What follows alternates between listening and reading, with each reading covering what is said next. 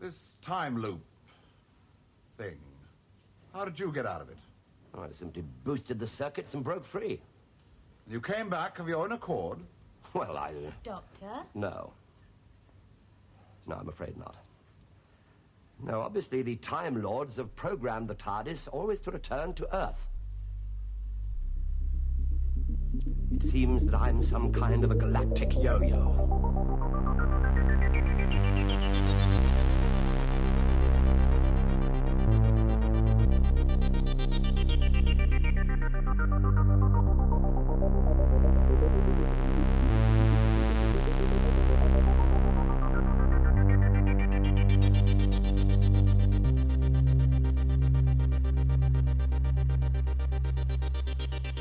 Hello, everybody, and welcome to Galactic Yo-Yo, the podcast where Doctor Who fans share their unpopular opinions with the world, and I have to deal with them. I'm your host, uh, Molly Marsh. I wasn't quite sure then, there was I? Um, and I am currently walking around my bedroom at 25 past 10 at night with the big light on, so I'm going to switch that off right away.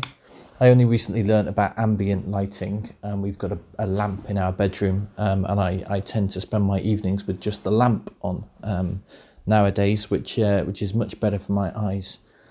Um, anyway, this week on the podcast, I spoke with Alex Morland, a writer critic whose blog um, I've enjoyed for, for quite some time now.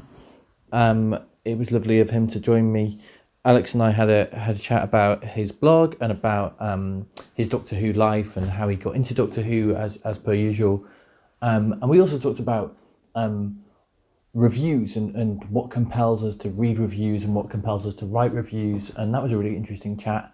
And we also discussed his unpopular opinion that the next Doctor Who showrunner should not be a Doctor Who fan, which was a conversation that led us down all kinds of different avenues. And I'm excited for you to hear it. I also already have another podcast in the bag that I recorded this morning with somebody over in Australia. Um, so uh, that's something to look forward to. But until then, please enjoy my conversation with Alex Morland. So I'm here with Alex Morland, uh, writer, um, critic. I really like your blog, Alex. Thank you very much. I really like your podcast. That's uh, so kind and felt very unnatural because um, what listeners don't know is that we, uh, I just lost the recording of the first seven minutes and we're doing this again. So we've just have to had to endure taking compliments for a for a We- second time. We're Um, we're going to do it word for word. We're, we're going and, to try, uh, yeah. well, we're we're going to get it right, and um, they, they, there's no way anyone can No, contradict us. no, we said we said all this last time. We somehow knew, and we said all this, didn't we? that we did. Yeah, yeah, yeah. Okay. so I was asking you, I've asked you already, but I'm going to ask you again uh, about the time in May when you interviewed Christopher Eccleston for um, Yahoo Movies. Um, and the interview was in relation to the A Word series that he's in. Um, but I, I wondered, since you're a Doctor Who fan, um, whether you had a, a, burning question that you wanted to ask Chris about Doctor Who, but that you couldn't. Well, and uh, this this will surprise you to hear. Um, I'm not I'm not going to do that before every answer. Don't worry. um, I, I I did not particularly have any um, sort of burning Doctor Who questions because um, uh, in in part because the um, the the PR team had sort of said, um, look, we're looking to cover kind of other other areas. You know, Mhm. sort of Doctor Who is not not a priority on this one. Don't Sure. don't bring it up. um, so that I mean that was something I kind of had in mind anyway as I was sort of preparing questions and so on. Um, You don't want to be that guy, do you? Yeah, no, you don't. You don't want to be Ian Levine in that um, Torchwood uh, press panel where he asks Russell T Davies a question and Russell's going, "This is a Doctor Who question. This is a Doctor Who question," and then he just tells him to fuck off. You Yes, don't, yeah, you don't want to be Un- that guy. Unlike Ian, I am I'm a real journalist. we might might have to take that bit yeah, out. he says that, doesn't he? Um, He says you're not a journalist, Ian. Fuck off. Yeah, Wow. but um, yeah, it, that was interesting actually. I, I was watching interviews with with Christopher Eccleston. We to, didn't do um, this bit last time. This is new territory. yeah, this this is new, but you, you reminded me of it. yeah. Um, uh, but I, I was watching some interviews with Chris Eccleston to prepare because um, that that's just something I like to do. My due diligence as a. Uh, um, I do, And- and I I do a wa- similar thing myself for, for the podcast.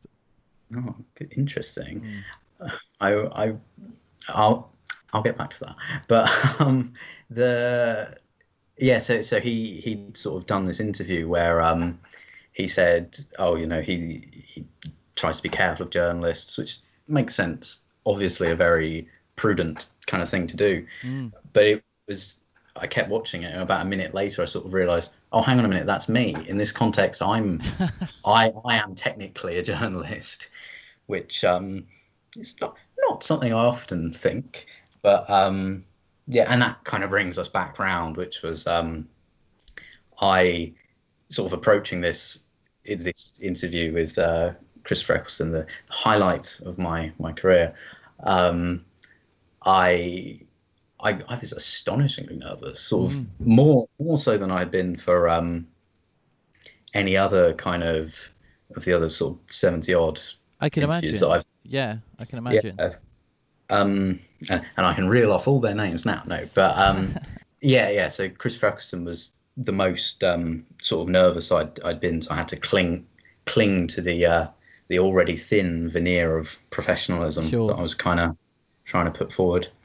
And you said, Um, uh, and you said that you didn't have a, a, a burning question particularly. And although it, that might seem surprising, I kind of see what you mean because um, I watched this interview on YouTube with Liam Gallagher where the interviewer interviewer asked him um, what he'd say to John Lennon or what he'd ask John Lennon if he if he could, and Yeah. Liam just sort of says, well, "I don't think I'd want to meet him," and and I um I I kind of you know the in, the interview is completely dumbfounded by Yeah. Liam's answer there. But as I've got older, I've kind of grown to understand what he means there, in that like there it is a bit of a cliche, like you you never you never want to meet your heroes, Mm. but. Yeah, I'm. I'm kind. I think with someone like Christopher Eccleston, who has such mythological weight in my life, I don't know that I want to know, uh, like what was going through his head when he was on Doctor Who, or you know who he was falling out with, or whatever. I just kind of his his interpretation of the Doctor is so complete. Do you know what I Mm. mean? I, I just don't. You're think, yeah. you're doing a much better job of sticking to the script than I am. but um, yes, yes. Last I, time no, you laughed more completely. at my um, broad Mancunian accent when I when I It impersonated Liam Gallagher. This time it, it, didn't it go down was, as well. It, it was it was funnier the first time. yeah, yeah. When it was well tread territory, just yeah, tumbleweed. yeah, but um, I- yeah, no, it was it was a, a lovely experience. He was lovely to talk to. He very much put my uh, sort of nerves at ease Mhm. Uh, because because I suspect they were very obvious. Um, it it doesn't come across on the page so much, but I I sus- because I, I go through and I clear up all my own um, all, all the mistakes in my half of the transcript. yeah, I yeah, yeah. those right up. Um, Yep, I do an equivalent thing with this. I I edit more of myself out than I do of the guest. um, that's very reasonable. yeah. In terms of your blog, then, um, Yeah. obviously you, you talk about you write about um, movies, TV, and and Doctor Who. Um, w- how do you decide what to cover for the blog? Um, it is part partially it's about what's topical, I suppose, um, but more so it's it's just if I feel, and I'll make the same joke, uh, and I'm sure people reading it would disagree, but uh, if I feel like I had something interesting to say, Yeah. um, I Yeah, because sometimes you can yeah. really love something or really hate something and not have not Yeah, have a particularly interesting take on it, right? yeah, absolutely Um, because so you don't mandate yourself to, to cover certain stuff. It's just whatever whatever you have something to yeah. Whenever you have a comment on something. Yeah, I mean, sometimes I'll be be sort of in, inclined to write about something. I'll sort of think, oh yeah, I'm I'm definitely gonna write about this. This is something I should write about. But then, you know, when I watch it, it's just like, oh, I don't I, I don't have two thousand words of uh, critical Yeah. insight. Is it sometimes? Do you sometimes find it an interesting experiment though to try and get a couple of thousand words out yourself about something? I don't know. Uh, like I, I did a blog series earlier in the year, like right at the start of, start of lockdown, called "Favorite Songs Ever," where I just Mm. put loads of my favorite songs ever in a Spotify playlist, and then I shuffled it each day, and I wrote about whichever one came up. Um, now I didn't stick to that rule exactly. Like if one came up and I really had nothing to say, I just skipped it and shuffled the playlist again. But it Mhm. was a kind of interesting thing to go, okay, how do I write a like I mine was about a thousand words for that. So I thought like, how do I write a thousand words about this song that is just at the end of the day a song I like? Like, how do I fashion a take here? And I found that quite an interesting and challenging and fun exercise. Um, yeah, no, I, I do understand that is something I have tr tried unsuccessfully to do. Right. Um, I, I don't want to refer people to specific um, pieces that are that, that are just lightweight and nothingy, Yeah, but yeah. um, certainly like there are. You, you know, like the, I, I've written Doctor Who reviews because that's sort of the one thing I do try and do cover more every single time. consistently. Yeah, Yeah, where um, I I just kind of talk around it for for X amount of words. Like, yes, I'm I'm going to start reviewing this. It's really interesting the concept of reviewing, isn't it? But this could, that And, could be um, interesting too. Like sometimes those reviews where, so like I, I've interviewed a guy called Johnny Spandrel on this podcast quite a lot, who has Mm. a blog that is that is finished So now, the- but it's called The Random. random ones. Ra- yeah, Random Who-ness. And Yeah. there he regularly doesn't talk about the story at all, but he'll pick a thing about it and then go in this like really long diversion about this specific element of the episode, or he'll write like this like a funny comedy riff on a, a thing in the episode. Um, and I I think that's a really interesting approach. Mm. Well, as a uh, as an occasional reader of those and um, a a frequent writer of my own, uh, he, he does it much better than I do.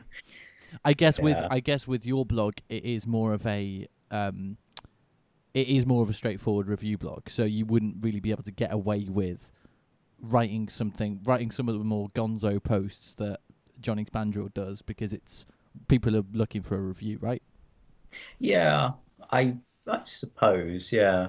Um, it, it's this meaningless little semantic thing, but I in in my head, um, I I divide the some of the posts are reviews and some of them are articles, Right. Okay. and in yeah, but and and it in in a way I couldn't meaningfully quantify that does somehow yeah. Yeah.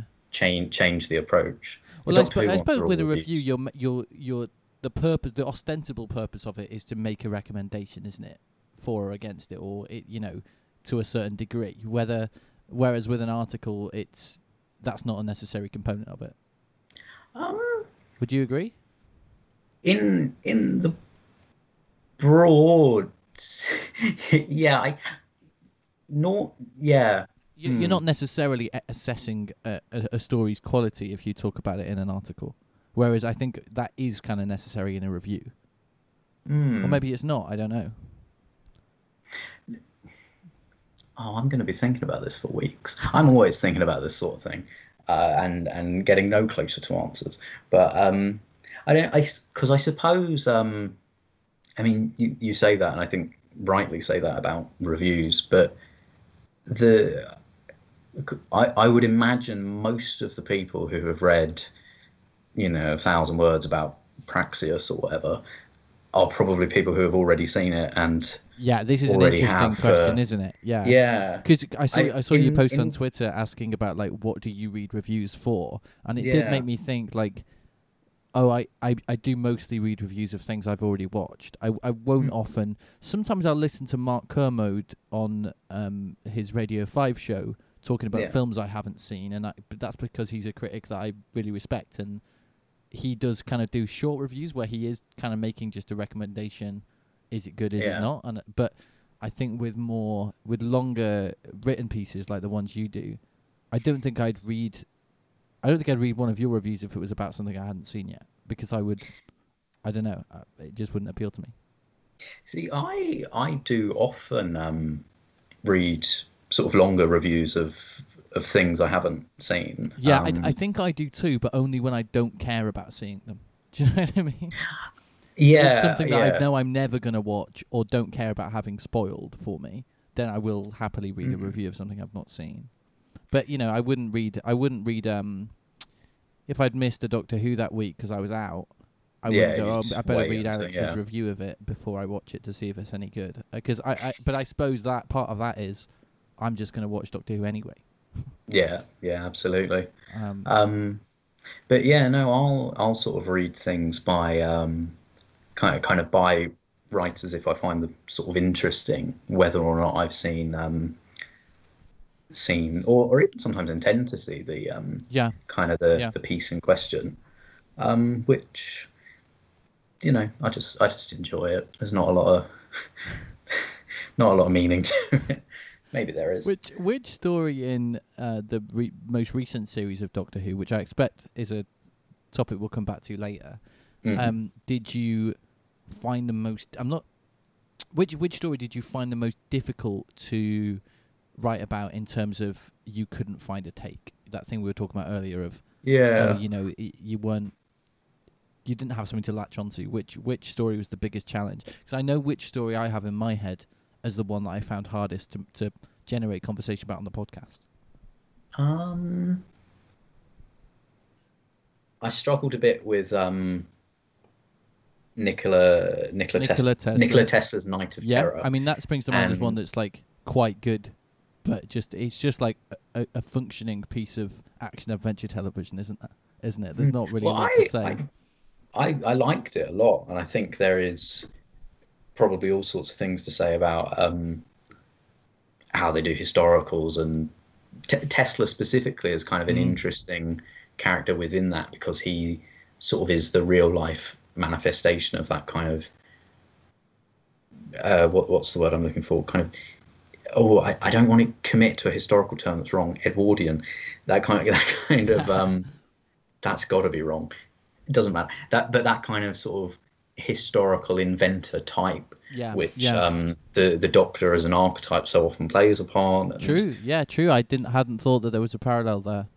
It's I, I think it's like one line in the in the review. I didn't didn't really Yeah, engage with it yeah. properly, but um, yeah, I did that one and um, Fugitive of the Judoon. I struggled with a bit. I I've just been reading your review of that, and I thought it was I thought it was quite good. Oh, that's. Because I would have said that the Tesla and the Judoon one were probably the um, It was a The- difficult one, Fugitive of the of the Judoon, because it, it felt, and you allude to this in your review, but it felt Hmm. like half a story.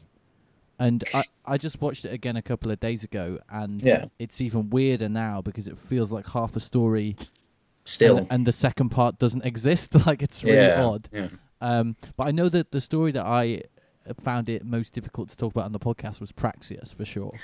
I I had a feeling you might say that. yeah, it was it, was a, took, it was a struggle. it took me a while to get into Praxeus, but I, I, I would say it was probably one of my um, favorites of the year in the end. Um, yeah, Praxeus grows on you, much like the um, plastic. Oh God.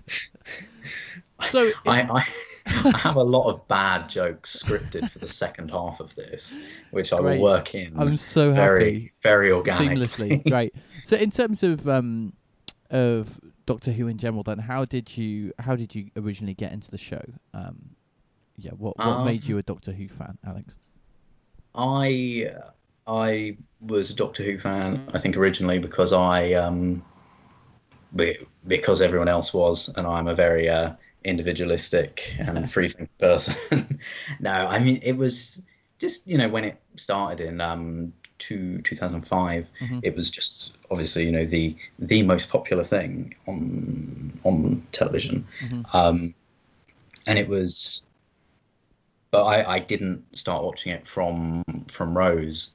Um, I started watching it with it, it would have been Bad Wolf or The Parting of the Ways. Oh wow, you came in right at the end there. Yeah, right at the end, and I think at that point I, because I was you know fairly young, um, but I, I think was expecting it to just be on every week, because I, I essentially the only kind of concept of television I had was sort of syndicated stuff that was just Mm. on repeats all the time. Yeah, yeah. So um, I tuned in for Doctor Who, Daleks, etc. Great, um, and then it ended. You know how it did. We all know how it ended. But um, and then it wasn't on next week, and I'm fairly sure I would have missed the Christmas special. So, but then I kind of picked it up again Tuned from in again for season two. yeah, from New Earth, which was at the time the most terrifying thing ever. So I try not to rewatch it just in case it's not. Well, Uh, because of the z- the zombies. Yeah, I think so. It was um, not necessarily anything about them, but like like kind of being crowded, surrounded by things. Um, I'm not claustrophobic, but but I suppose claustrophobic essentially. Um, so so there was just something about that, like surrounded from all sides, big crowds, beats a jump scare. But um, Yeah, it's not. Uh, it's not nice. Mm. But I, I, and I mean, I've watched it again since, and it's sort of like, oh yeah, you know, it's New Earth, okay. But um, so so so I, I I don't watch it so much anymore, um, just to try and preserve that original. Yeah. Oh my god, I'm terrified. Yeah. But um, yeah, no, ev- everyone was into it, and it was the um, eh, just just something everyone used to to watch and talk about and discuss and. Yeah, it's interesting that thing you said about that being your first um, uh, first introduction to the idea of television series coming happening in seasons like that. Because I think Mm. it, I think the same is true of me. Like, obviously, I knew that television had seasons like that, but Doctor Who was the first, or new new Doctor Who was the first time that I was like, oh, now I have to wait a year. Like, I don't think I'd ever been invested in a television program before Mm. then to the extent that I would have noticed that. Do you know what I mean? Yeah, and I think part of that, which um, I I suppose kind of follows on from that, is is true for. I suspect you, you'll recognise this also, but it was kind of Doctor Who was the first kind of program I was conscious of as as a like an ongoing production with kind of Mm. writers, like not not that Oh, I wasn't me too, unaware absolutely. that someone kind of drew Tom and Jerry or whatever For sure, for but- sure. But you didn't. but, you you know, like it was in something it. I Yeah. was kind of really engaging with and getting into and looking at like you know confidential and interviews and all of that and um, in many ways that explains who who I am today. No, but you, you know what I mean. Like, like I imagine kind it does a little bit. That I mean, last week on the podcast or last episode of the podcast, I was Mm. chatting with um, Ellie Tardis Monkey on Twitter, Yes, and she was that telling me, earlier. "Oh, thank you, fantastic." Um, she was telling me about how Doctor Who Confidential kind of introduced her to the world of uh, television production, and now she's a full time Yeah, she's an editor. editor yeah. for a living. And I, I think that's true of so many people I know that um, Will Carlisle, who I've had on the podcast quite a lot Yeah. as well, he always credits Doctor Who Confidential with being the thing that made him want to work in uh, TV and film. Um, Mm. and I, yeah, I think we don't give it the credit it's due um, in terms of, yeah, the, introducing kids in particular to the idea that, you know, there's someone behind this making it all and Mm. making it all happen. Yeah. Um, When did when was the point then when you you transitioned from being a viewer of Doctor Who to a Doctor Who fan? When did you realise there were other people who were as into Doctor Who as you? Um, I mean, I mean, sort of at school, we, like I was saying, we were all into it. It was like a kind of thing. People used to sort of, people used to sort of like um, re- reenact it. Mhm. I, I assume reenact it, but like like a, at break time and stuff, and people would allocate characters Yeah, I and it this. was but but th- this is kind of i suppose he, he kind of, i suppose like a testament to how popular it was widespread was that um this kind of very crystal clear memory i have was that um they were kind of going through the characters like oh you'll be doctor who you'll be captain jack blah blah blah blah blah. Who am i going to be? And and it was like oh you'll be captain jack's friend who was perhaps better known to the to the your your dedicated listeners as the programmer from Satellite Five in in Bad Wolf. Oh my god! That that was kind of the as if you were you were role playing as as uh, as that on the playground. That's yeah. so I mean, I don't I don't know quite how specific and scripted it was, and I but but that that's just something I have It's have funny what kids pick up on. years. Yeah, I- I think I I- don't even.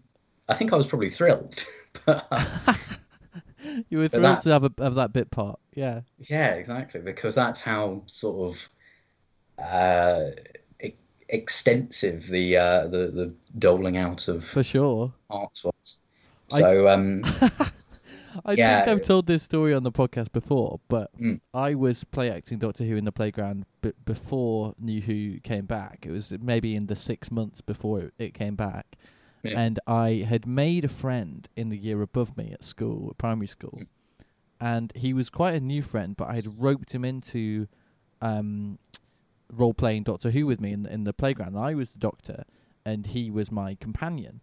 And I had Yeah. to explain the whole premise, not only the premise of Doctor Who, but also the concept of time travel of to this boy. yeah. I, of, of of time travel. I remember Oh, okay. explaining time travel to this to this eleven year old boy, and and then we we played it for maybe like two or three days, and I was one of these obsessive kids who it had a prescribed ongoing story, and I was thinking that Yeah. the previous evening There's what I was gonna yeah, yeah. I was thinking about the, what the narr- uh, narrative was going to be tomorrow, and then this kid dropped the bombshell on me that um, he was moving to the Orkney Isles um, and wouldn't be able to be my companion anymore. And Oh I remember distinctly, and this says a lot about me, that he was like having his shirt signed and everything, and like having pictures taken with his actual friends who'd been his friends the whole way through school, like Yeah. in the playground. And I was like approaching him, like, dude, like, can I just borrow you for a second? Because we need to do, we yeah, need to do your com- yeah, we need to do your companion departure like right now, otherwise, like, it'll be a loose end. Um, I must have been totally like, um, insufferable. Dodo. Yeah, we would. He would have been just written off off screen. It would have been absolutely unforgivable.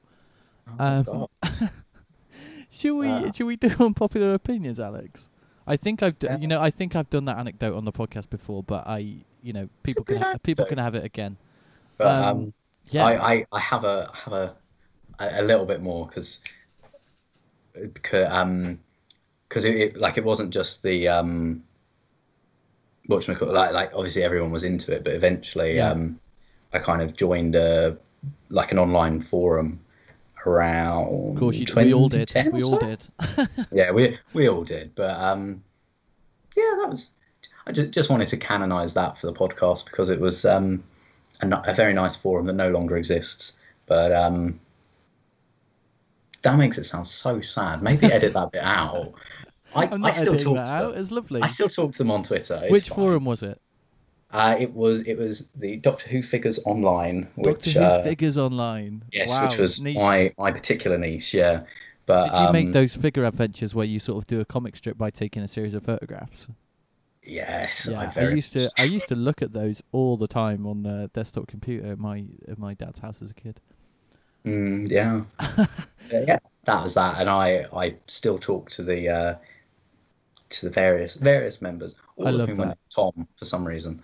Um, but yeah, Should So, we? you know, should we do out. unpopular opinions? Yes, uh, yes, let's- yeah. get get to the actual schedule part that everyone's interested in. I know you brought my- some brought some notes with you. Yes, they are they are mostly just jokes, but um, Great, I'm all for it.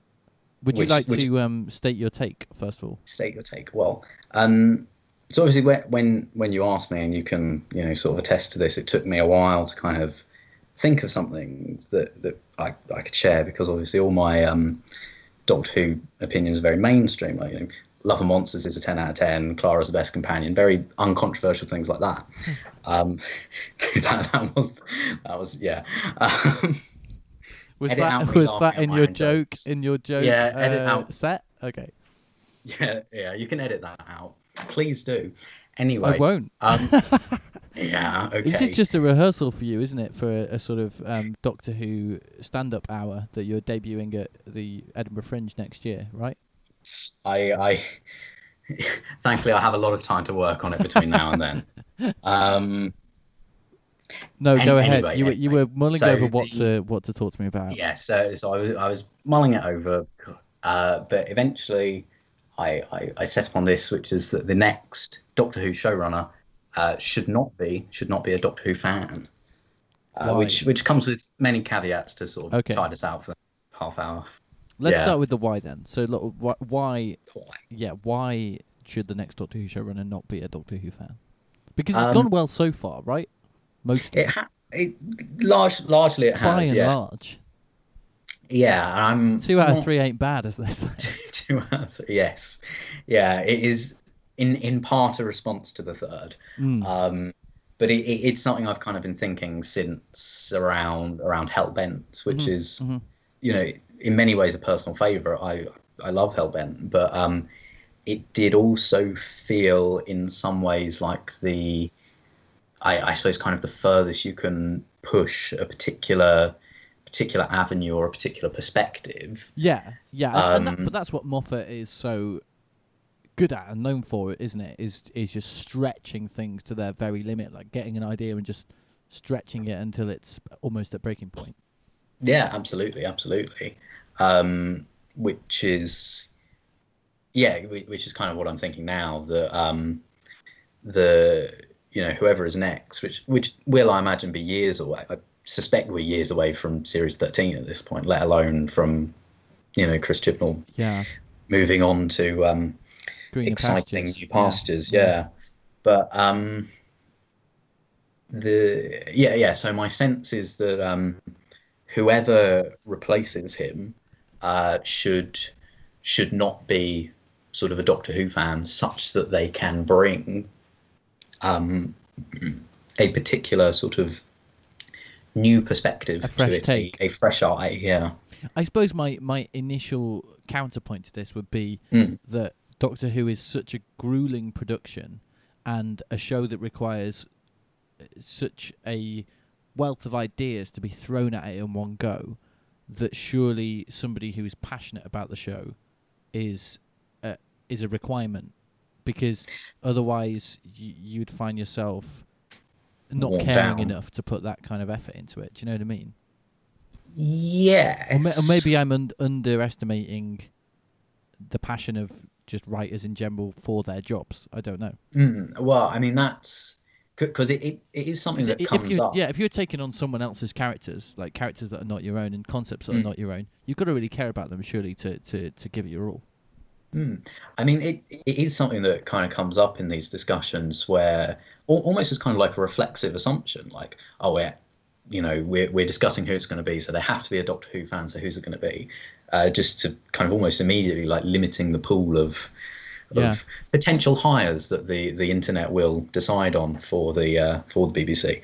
But um, the my my sense is a that you know yes kind of as you say i think uh, kind of a creative type as it were is likely to be passionate about about what they're working on without necessarily kind of having an in-depth knowledge of you know the trods or whatever Sure, like, sure. like um 60 years worth of trivia they don't necessarily have to bring that with them Yeah, um and I suppose some of the producers we've had uh, are a testament to that. Like Julie Gardner, Yeah, um, in particular, absolutely, springs to mind as someone who you know put her heart and soul into Doctor Who, but Mm.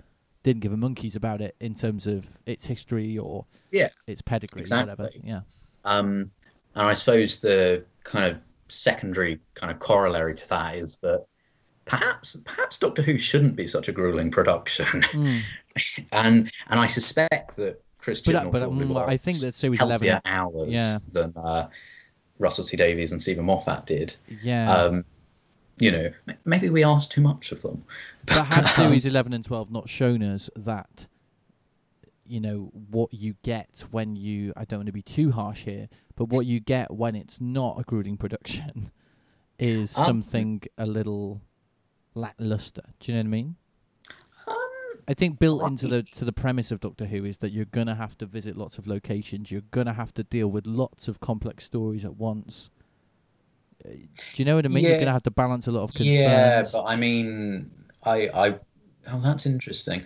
I, I, I guess I wouldn't necessarily have drawn that link because I, I, I mean, I, that was just kind of an offhand thing, but my suspicion, which could well be wrong, I suppose. Someone will, will be writing in right now to explain that I'm wrong, but um, my my suspicion is that um, in sort of scaling back the number of episodes, and I think, but in still sort of taking the same length of time to produce them, it is a slightly healthier pace, Perhaps, which I, yeah. which I, I wouldn't particularly um, connect to its debatable quality. Mm-hmm, That oh, that felt mean. That's not mean. Don't worry. Don't it, worry. it feels it feels stranger saying it aloud, Loud. rather Yeah, yeah, yeah. I've seen your blog. writing it down. Yeah, You're, I know. a, you're I a know. hater through and through. I I am a Can't put your a- money where your mouth is when you come on a podcast. Ah, I, I, there is there is lots about it that I that I am very very fond of. Yeah. Even as I am disillusioned with with aspects Sure. of it, I suppose is is is how I would put it. So if, Um, if Hell Bent is the is the beginning of your reservations about having a fan running the show, where do they really start to come to fruition? These reservations, like as the show continues into the Chibnall era, what about the Chibnall era in particular, Well- or even the late Steven Moffat era? I suppose. Yeah, I mean, I mean, look I at and go, ooh, that's because it did bit- um yeah.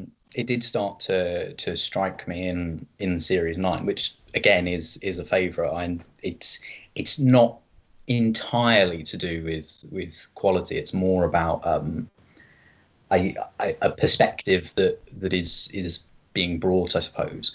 Yeah, but um it it just started to strike me that um there is I, I, there, there's a certain kind of gravity to certain aspects of of Doctor Who kind of history, if you like, canon, as it Yeah. were, which, which I think people get, which, which fan or showrunners who are fans, in amongst all their other qualifications, which are many and vast, but who are who are fans and who are approaching it with a reverence almost for that um, for that history and so on.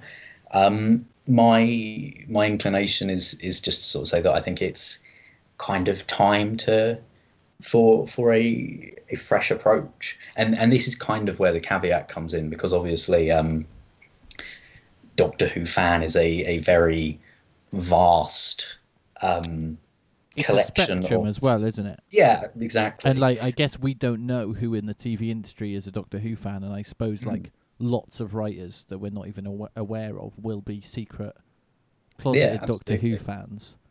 I mean. Um, I mean, Chris Chibnall would have been one himself, like prior to him having worked on Doctor Who in series three. I don't. He didn't. Compared to other, I spoke uh, a little bit to Rob Shearman about this, but c- mm, compared to his contemporaries, he he didn't. He, you know, he's the only one in terms of that that group of writers his age, and that group of Doctor Who do one fans of the who, yeah, didn't write a novel, didn't do a big finish. He only stepped into the world of Doctor Who once it was already uh, on television yeah, a big hit on yeah. television, which in some ways Mm. I guess is wise. Um, and yeah, Yeah. we don't know how many other people like him are lurking in the shadows, Hmm. waiting to get their hands on Doctor Who. Yeah, and I don't necessarily want to to kind of draw that causal link between being a fan and, and sort of quality, as it were, because um, I'm sure you could kind of go through the writers of the last few years and sort of say, oh, you know, how much had Sarah Dollard watched? How much had Jamie Mathieson watched? Does does their episode compare to Mark Gatiss? Like because because as, Yeah. I've, as I've said, um, you know, it's something I started thinking about during series nine, which For I loved, etc., etc., etc. And, I, and Um, I think writing a single episode is a very different thing, though, as well, to writing a, to Yeah, managing the show as a whole. You know, Absolutely. it's it's a, it's Um, a very different task, isn't it? Mm.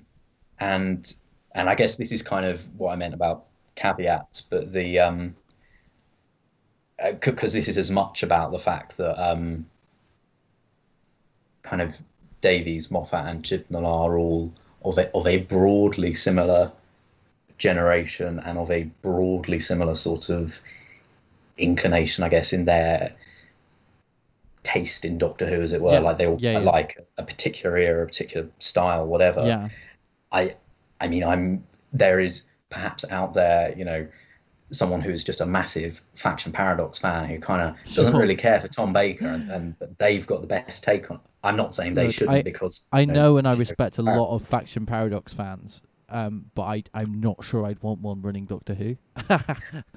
well well that that is I I I will not be drawn. I think um, you know you can. There are arguments that the, the showrunner of Doctor Who shouldn't be a Doctor Who fan. There are arguments that it should be. I really think somebody heavily invested in the Doctor Who expanded universe is the last thing we need at the helm of, of Doctor Who. I think maybe Yeah, the, Yeah. the um the, the the the phrasing of this I almost went with was you know the the next showrunner should not know what the Morbius doctors are, let alone have a strong opinion on them. right. But, yeah, yeah, um, yeah. But, but I mean, I mean, this is kind of what I'm getting at, I suppose, in a in a very roundabout way. You're beating around the bush, but yeah, I yeah, see yeah. But the um, whoever the next kind of showrunner is should should be someone who is not a fan, such that they will feel less beholden to certain fanish instincts. Yeah, and I don't even think it's about being beholden to fanish instincts Mm. always. I think it's I think it's a push and pull between feeling a responsibility and to not touch certain things and not mess certain things up and just write really good Doctor Who for fans like you, but also a tempt a dark temptation to get all all of the toys out of the sandbox and Mm. and start playing. Do you know what I mean? And I think you can really feel that in Chris Chibnall more than you can f- you could feel it in Davies and Moffat. I think in a way they had a greater sense of balance in terms of those two things. Whereas Chibnall, you can feel him being really tentative in series eleven, whereas where you you wouldn't even know that he was a Doctor Who fan watching it. Do you know what I mean? He seems Yeah. there like somebody who's come in who doesn't know about Doctor Who and is just writing it based on a model he's seen. Whereas in series 12, and, and particularly the series 12 finale, that is him. And this is a genuine theory I have. I think Mhm. he wrote that story in the late 1980s when he was a teenager. I really think he did. Like, not the script, but I think that idea Yeah, is something Yeah. that is an idea he has had since he was a teenager, and he just found himself at In the wheel of position. Doctor Who, and just couldn't help it, and and the mm. restraint that he that he'd had for the whole of had, series yeah. eleven was too just got too much for him, and he just decided to put his fan fiction on screen in series twelve for better or for worse. And I think that is the that is the danger of the of the fan Doctor Who showrunner in my mind. Mm.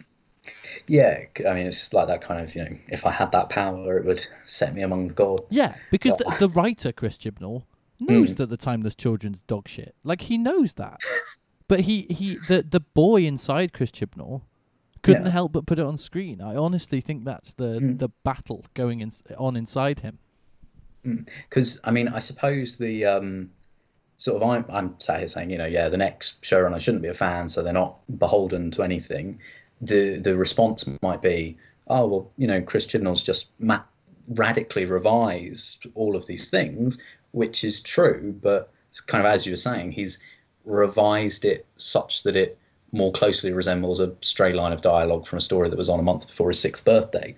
It's Yeah, it is a radical revision within a very narrow field of vision, I suppose. yeah, and it's I- I it- would it contend. so is, and it and it's a and it's like the fact that he cares about that is kind of a problem in and of itself. Whereas a a non-fan or even Hmm. someone who'd just been really into New Who but never never seen classic Yeah. Who, for example, would would kind of would kind of just accept the little tidbits of info we've got about the Doctor's origin as fact and include them when they were needed and not want to touch them. They wouldn't feel that desire to straighten out those curves in the same way. Do you know what I mean? Yeah, ab- absolutely. Because I think, yeah, absolutely, I agree with you. um, it's it's just it's it's something I think fan uh, fans generally, but I suppose Doctor Who fans in particularly, perhaps, can be a bit so I, I suppose almost kind of precious about because um, there there is that expectation that people should be should be approaching this from the same kind of vantage point as them with all their knowledge of years worth of accumulated Sure, um, sure. stuff which and obviously for very different reasons but you can kind of see it it- it's a criticism people have leveled against like um mhm. Jodie Whittaker like oh she should have watched all of these old episodes before she um came came to it again. Which I don't is think is yeah, I don't think that's a fair criticism at all. Yeah, I mean, and obviously, I imagine that is motivated by something other than um, than just a genuine belief that it sh- it should be um, an expectation of actors. Because there's a reason Matt Smith didn't get it so much, but um, the it, it's it's not something you really see in other in other kind of parts of of acting. Like no no one sort of says, "Oh yeah, you should go back and watch." That's a bad example. I'm not going to share that with you. Um, I think it's to do with the history of Doctor Who, though, because I, I think something similar, like like if they cast someone as James Bond, and then Mm. they, and then there was an interview where the person said that they'd never seen a James Bond film, I think there'd be a similar uproar from Bond fans. yeah, I think it's I'll- very rare that you get something with the history that Doctor Who has. Mm. Um, I don't know. Do you know what I mean? Yeah, I yes, I do.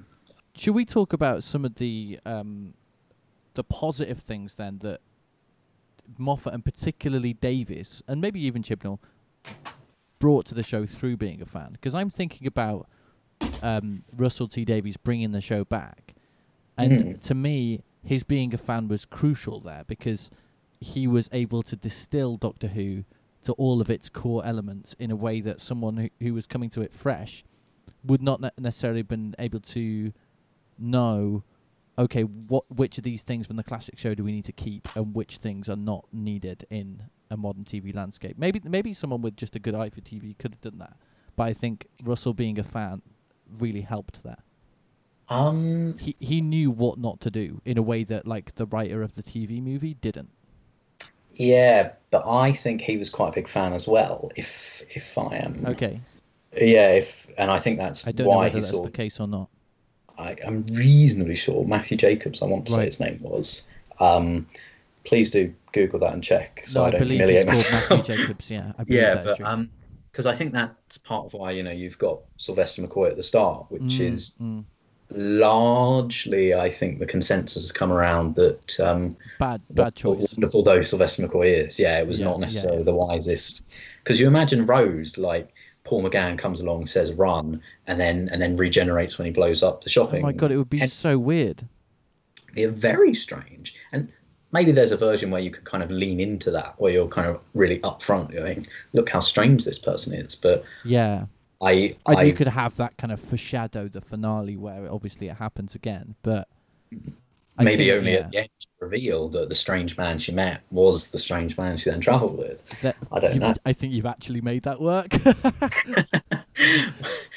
well, I, wa- I want to see that version of series one now. Yeah, that people will will stumble on this in the same way they found um, Steven Moffat's old Usenet posts. Yeah, yeah, yeah.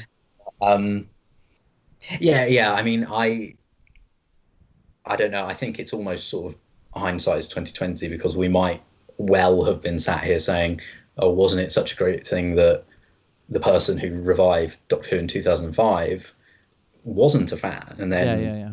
Davies could take over in twenty ten, and you know, so on." Which Yeah, Yeah, I think I- in a way there's there isn't a parallel universe where we'd be saying that because I don't think Yeah, anyone I who wasn't a fan would have pushed to get the show made. Do you know what I mean? Probably not. Although, hmm, yeah, that's well, I don't know. I think you might be right about that. Certainly in 2005, maybe not eventually, but yeah, I think I think you're right there. But um, No, I mean it would have been remade eventually, especially Yeah, like yeah. in this era of everything being remade. But they, would- they'd have got to it eventually, but I think in a in a shitter, more Netflixy way.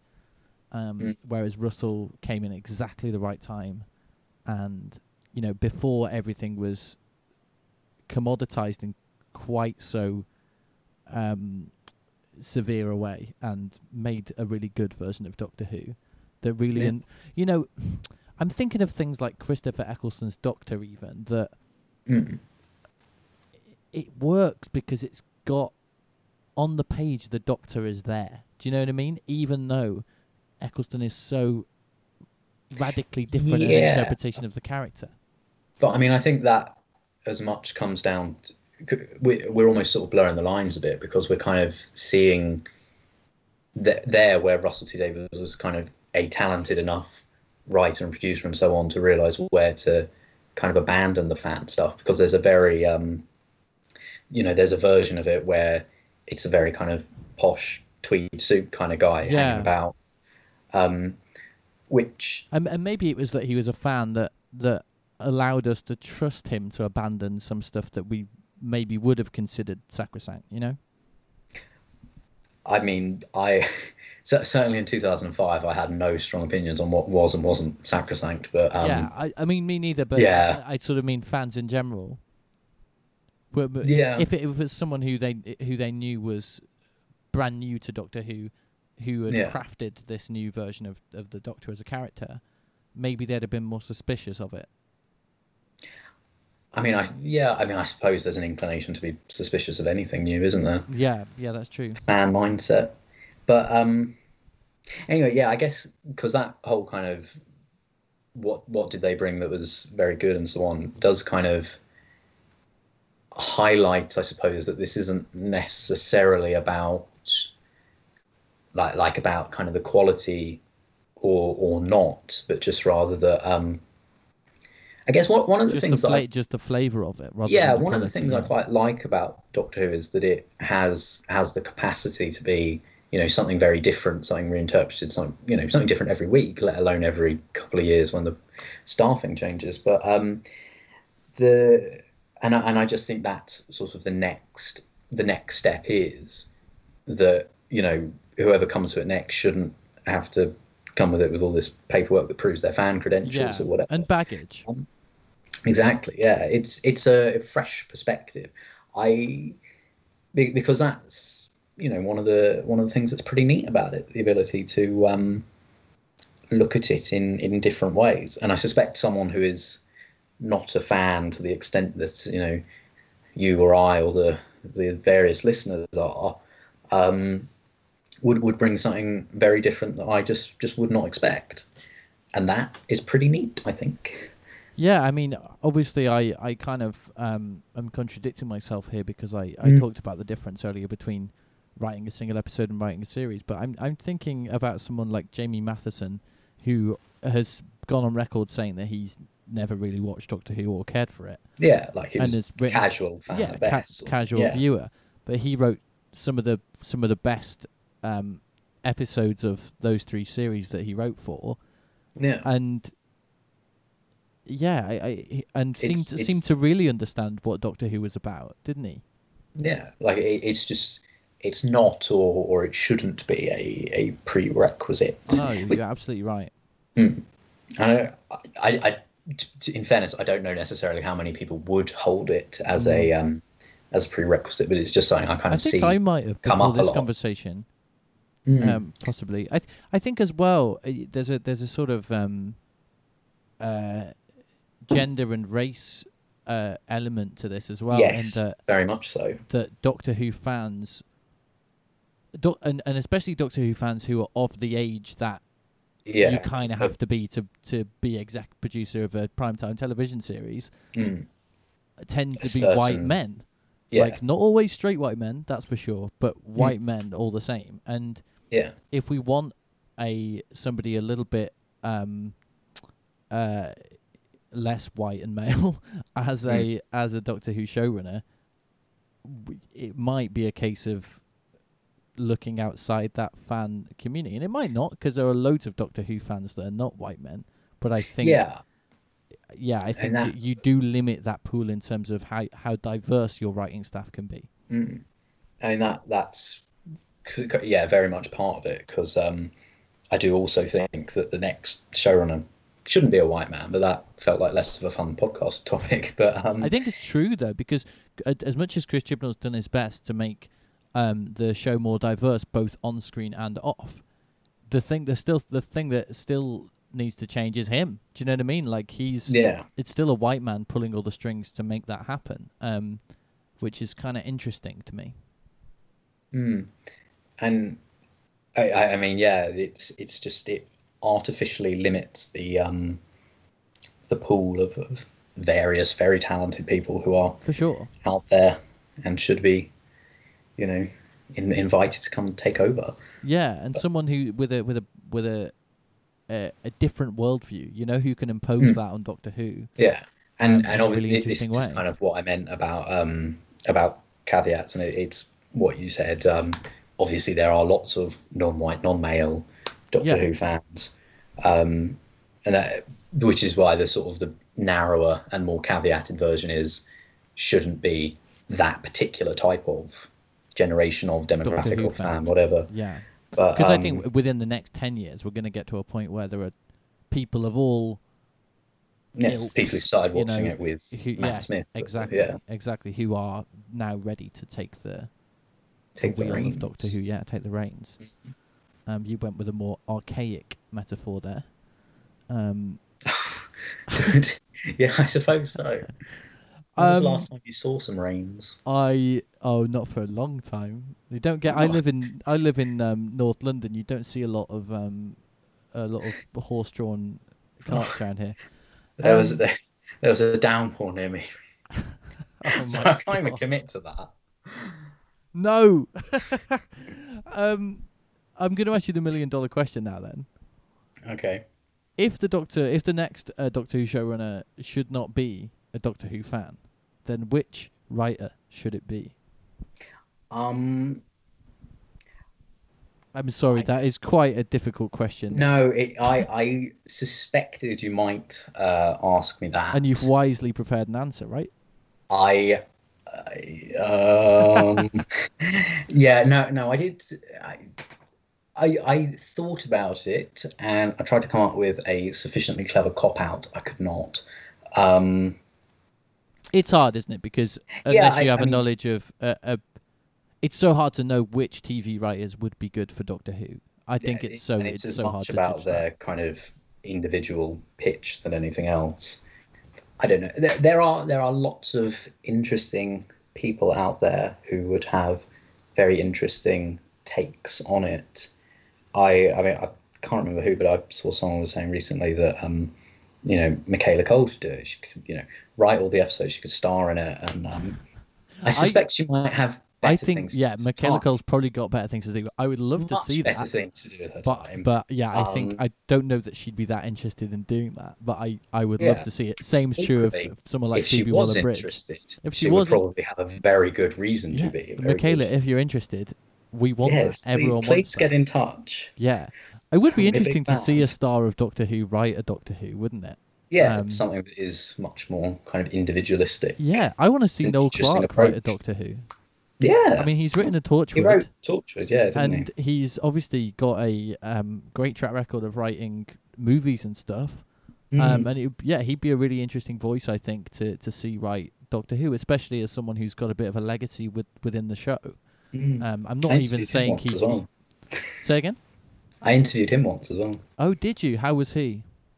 Yeah, he was nice. It- I mean, it was only a very short conversation about. Um, uh, I, I forget the name of the the third one in the trilogy. Was trilogy. it one of his Kidulthood? Kiddlehood ones? Yeah. Yeah, Kidulthood. Um, maybe it was called Brotherhood. I, I get the order mixed up. Yeah, that yeah. But um, it's yeah, like the no, Three Colors nice. movies, isn't it? It's like what? what Yeah. yeah. yeah. Um, it just felt like I could drop that in there. It's very relevant. bit of a name drop. Yeah. Yeah, I know. Um, Maybe what cut if, that. What if I limited you? You keep mandating which bits I should I know. cut out, Yes, and you're, uh, you're in charge. You're It's in my charge. choice and my choice choice alone. It's not. If you do want me to cut anything specific out, just let me know. Um, I. What if I limited you then to people who have already written for Doctor Who, and said to you that it didn't have to be a, a, a Doctor Who fan or not? You know, it could be that their Doctor Who fan status is Yeah, I irrelevant. mean, it has to be someone who's written for Doctor Who. Who do we Yeah. go for? Um, I think of the sort of very interesting and also plausible kind of hmm uh, candidates, I I would be very interested to kind of over the last few years. I'd be interested what um, Vinay Patel would do. I was gonna I was gonna say Vinay Vinay Patel. Yeah. Yeah, because I think he he's working on a sort of a, a show of his own. Because I think he said um, he's not writing something for Series Thirteen Oh, because he's. Kind of preparing this this pitch for a for a sci-fi show. So Ooh. if that goes well, uh, you know, there, there's. Oh, the but if that piece. goes well, maybe he wouldn't bother because he's done sci-fi. fair point, fair Yeah. point. Well, it could Um, go either way, I suppose. Hopefully, you know, if if he's listening, is he a listener? Probably. Absolutely um, not. I A wish. Secret listener. Um, If, but um, yeah, I, I think he'd be. I'd be very interested to see his take. Sarah Dollard, going back a few years earlier, yeah, yeah, also also a fan. Um, for sure. yeah. What about in general? If you, if the showrunner Just- aside, who who would you want to see on the writing roster for series thirteen? Obviously, that's already set in stone. But if you uh, Um, if you could will scripts into existence from anybody who's who's written for Doctor Who before, anyone? Um, I definitely want to want to see more from um, Maxine Alderton personally. yeah, yeah. She. I mean, she is. Take. Am I right in thinking she's the going to be a like a like a? I, they, they gave her an official title. I've It's, it. it's rumored, I believe. Yeah, I don't Rumored, think I don't think the BBC have officially said it, but yeah, she it, it's rumored that she is like going to be Chibnall's right hand woman for series thirteen, which I think is a very wise choice that they've made, Mm. if that is true. Rumored, but we're we're enthusiastic about it. Yeah, Um, yeah, I don't know if um, uh, name Malorie Blackman. If, Yeah, if she'd yeah, like, yeah, yeah. if she'd like to return, it'd would be, be, cool to see her back. I think there's there's quite a few writers from the last couple of years. Um, Ed Mm-hmm. I think it's always interesting, even though his work is quite messy. It's quite interesting to see what he um, he cooks up. That's true. Um, maybe some of the guys from back in the uh, uh, back in the uh, Back in the Steven day. Moffat era, yeah, like uh, Jamie Mathieson, Sarah Dollard, you, oh, you, you already mentioned. Um, maybe Hmm. even someone like Frank Cottrell Boyce, who I was about to say that. yeah, I don't yeah. much I don't much like either of his scripts, but I really like I'm- him as a writer. So I'd I'd really Yeah. like to third time I'm- lucky I'm- it with him. fond fonder of those than um than some others are. Yeah, I, I yeah. quite enjoyed Smile. Um, Sm- I think Smile is the better one of the two, but yeah, I'd I'd be interested. I love his, you know, um, not a lot of people know, I don't think, but he wrote, he writes all of Michael Winterbottom's films, um, I didn't didn't realise that. and also wrote Millions, which is like my favorite Mhm. kids book ever. Um, I was quite fond of um. Cosmic, I think it was called, another one of his. I don't know that one. books. Uh, it's about this um, very, very tall child, and everyone assumes he's an adult, and through a series of uh, mishaps, Oh, no. he finds himself in space as the kind of designated adult chaperone for a group of children that are that. sending to That's space. such a Doctor Who idea. Yeah, it was it was quite neat. Yeah.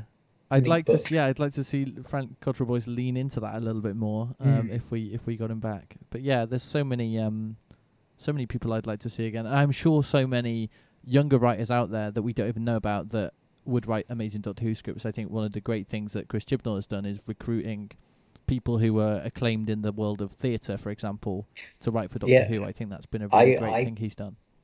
much as I have occasionally very lightly criticised uh, his writing, I, I am often very impressed by uh, Chris Chibnall as a producer and executive producer.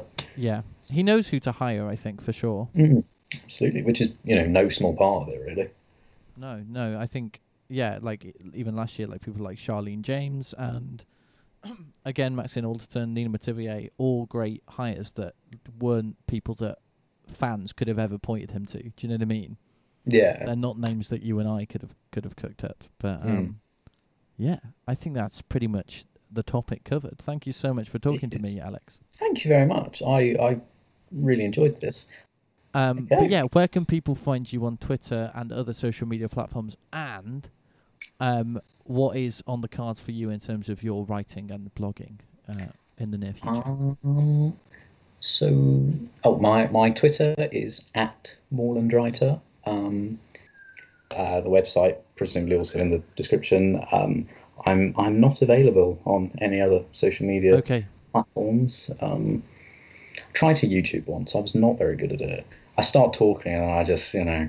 But um, uh, what is on the cards for the rest of the year? Um, you know, not a lot. Hanging about. Um, It's I've okay. I'm not gonna. I'm not gonna hold you to any anything Yeah. because this has been a very stressful year, and I, I think most of us don't have any plans at all for the rest. I've of been, forever, um, do they? No, I've I've been trying to work out my my top ten sort of television shows of the year. Oh, great! That'd be cool to read. Obviously, obviously a very taxing thing to do, and then uh, you know exclusive. You heard it here first. Uh, in in early 2021, I will I will write about the the Matt Smith episodes because it will be 11 years of the 11th Doctor. I think if I've got my maths correct. Yeah, that's right. You've got the Yes. maths correct. Yes, yes. The, pu- Okay. the pump police are coming to get me for that one. Um, Yeah, but great, I- yes, thank you so much, Alex. Thank you Um, very much for having me. yeah, I, so. I really enjoyed it. Thank you. No problem. Um, that is everything from me. You can find me on Twitter at Molly underscore Martian. Um, those who follow me already will know that I've been reviewing uh, every Mercury Prize nominated album ever. Uh, I'm nearly at the end of my journey, and I'm going to be preference revealing them all and writing a really long blog about the experience of um, reviewing all of the Mercury Prize nominated albums. Um, so I, I should probably I'll put that out within the next few weeks. Um, and you can email, you can follow the podcast on Twitter at GalactiyoYoPod, and you can email me um, for any podcast stuff at galactiyoyopod at gmail.com. But uh, yes, thank you so much, everyone, and see you next week. Or no, see you in the two weeks. We're going to do that again. Thanks so much, everyone, and bye bye bye.